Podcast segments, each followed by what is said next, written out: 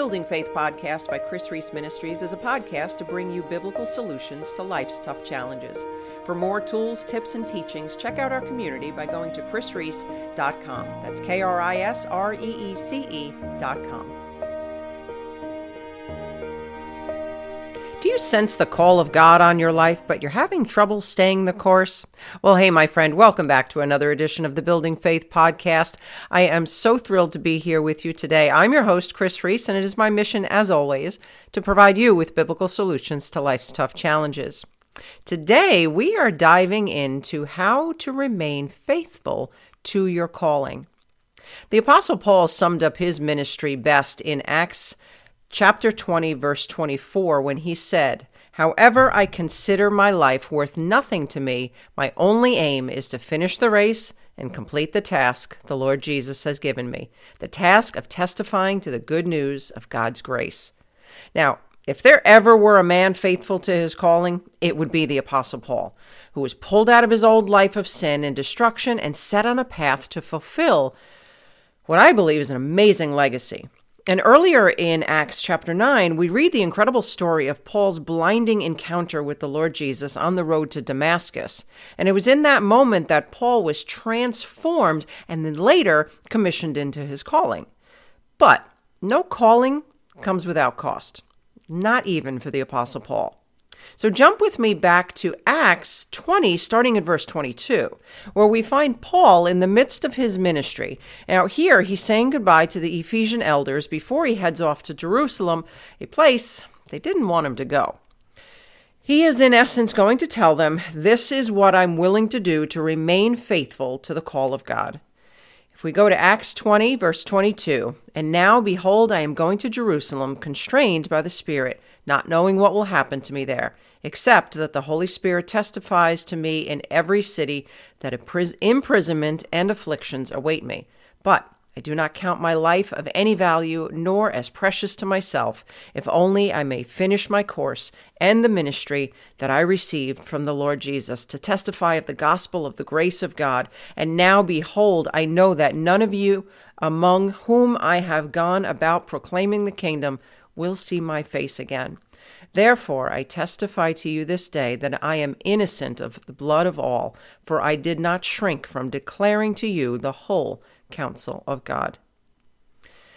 We may not have a mighty mission like Paul, but God has placed a unique calling on every Christian's life, and we can follow Paul's example to remain faithful to our calling.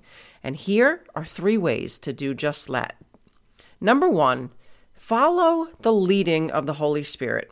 Remember what Paul said in Acts 20 22. And now, compelled by the Spirit, I am going to Jerusalem, not knowing what will happen to me there.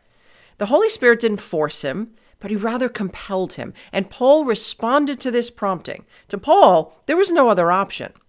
And many today would argue that if, you know, God wants me to do this or that, he's going to have to clunk me over the head or yell through a megaphone. Look, the Holy Spirit's promptings are precise and clear, but he will not pressure you, and he certainly isn't going to make you do something. It is your job to remain pliable to his promptings. Many years ago, I sensed the calling to leave my fitness business and venture into ministry. I was excited yet terrified. Fitness and business, they were my wheelhouse. But I knew the Lord's voice, and I knew that I was at a pivotal point. I could respond to the prompting of the Holy Spirit and step out into the great unknown, or I could stay in my comfort zone and miss my calling. Number two, embrace sufferings. In Acts 20, Paul said goodbye to the believers in Ephesus, and he was bound by the Spirit to go to Jerusalem where afflictions awaited him. It was God's will for God for Paul to go to Jerusalem, to be arrested, imprisoned, and travel to Rome where he would bear witness before kings and rulers. In essence, it was God's will that Paul should suffer. Now, this goes against much of the Christian belief today that says that the, the call of God on your life will be happy and smooth sailing and that God's going to give you all of your dreams and everything's going to come true. But this belief isn't biblical. And many today would have said to Paul, Paul, what are you doing? You've got a good thing going here in Ephesus. Look at the impact you're making. Surely this is from God. And perhaps, my friend, you won't have to endure imprisonment and physical abuse, but you will for sure have to endure trials and testing. James 1:12 reminds us, "Blessed is the man who remains steadfast under trial, for when he stood the test, he will receive the crown of life which God has promised to those who love him." Yes, my friend, salvation is free, but the anointing, that's going to cost you. And number 3, finish well. When I was younger, I, I loved to run and I ran races. And from the age of seven, I would dart around the track dreaming of being in the Olympics. I loved the 55 meter and the 100 meter dashes. Look, they were short and they were powerful. I loved giving it my all and then being finished. But as I got older, I went to school that had a eh, probably less than stellar track team, and we were always short on runners. And my coach saw the potential in me and stuck me in whatever races he needed, and those happened to be the longer races. My friend, I hated them. I had to learn how to pace myself. I couldn't just employ my all out attitude. I needed to develop endurance. And the one thing that has helped me is the same thing that will help you to run your race in this life, and that is to focus on the prize. Paul says in verse 24, But I do not account my life as any value nor precious to myself, if only I may finish my course and the ministry that I received from the Lord Jesus to testify to the gospel of the grace of God. Paul was a man determined to finish well. His motivation was made abundantly clear in Hebrews 12, verses 1 through 2.